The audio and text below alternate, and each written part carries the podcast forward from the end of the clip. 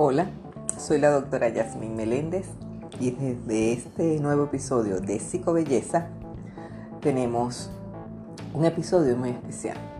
¿Cómo son las relaciones en las que existe apego emocional? Las personas que son dependientes emocionalmente siguen una especie de patrón que se repite una y otra vez a lo largo de sus relaciones. Como siempre, todo empieza cuando conoces a alguien y empiezas a entusiasmarte, a sobredimensionar las expectativas mientras construyes una imagen ideal en tu mente de la otra persona. A continuación, entras en una fase de sumisión porque quieres preservar esa relación.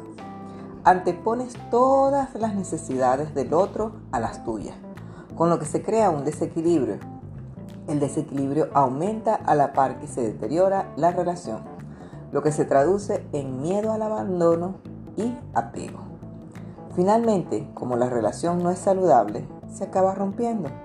Entonces, como dependiente, sigues una especie de síndrome de abstinencia y entras en una fase de tristeza. Intentas volver, pero ya no se puede. ¿Y qué haces? Pues el siguiente paso es buscar una nueva relación en la que sigues el mismo patrón. Ayuda para el apego emocional. Es complicado romper con un círculo de apego emocional.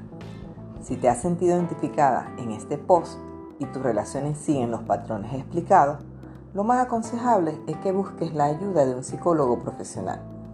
El problema en parte lo tienes tú y tienes que resolverlo para conseguir que tus relaciones sean saludables.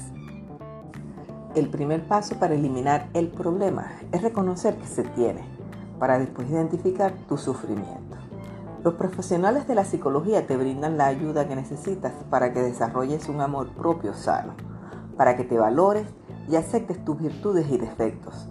Tienes que aprender a quererte a ti primero para después querer a otras personas. Es importante que pases por un tiempo a sola y te descubras y te quieras.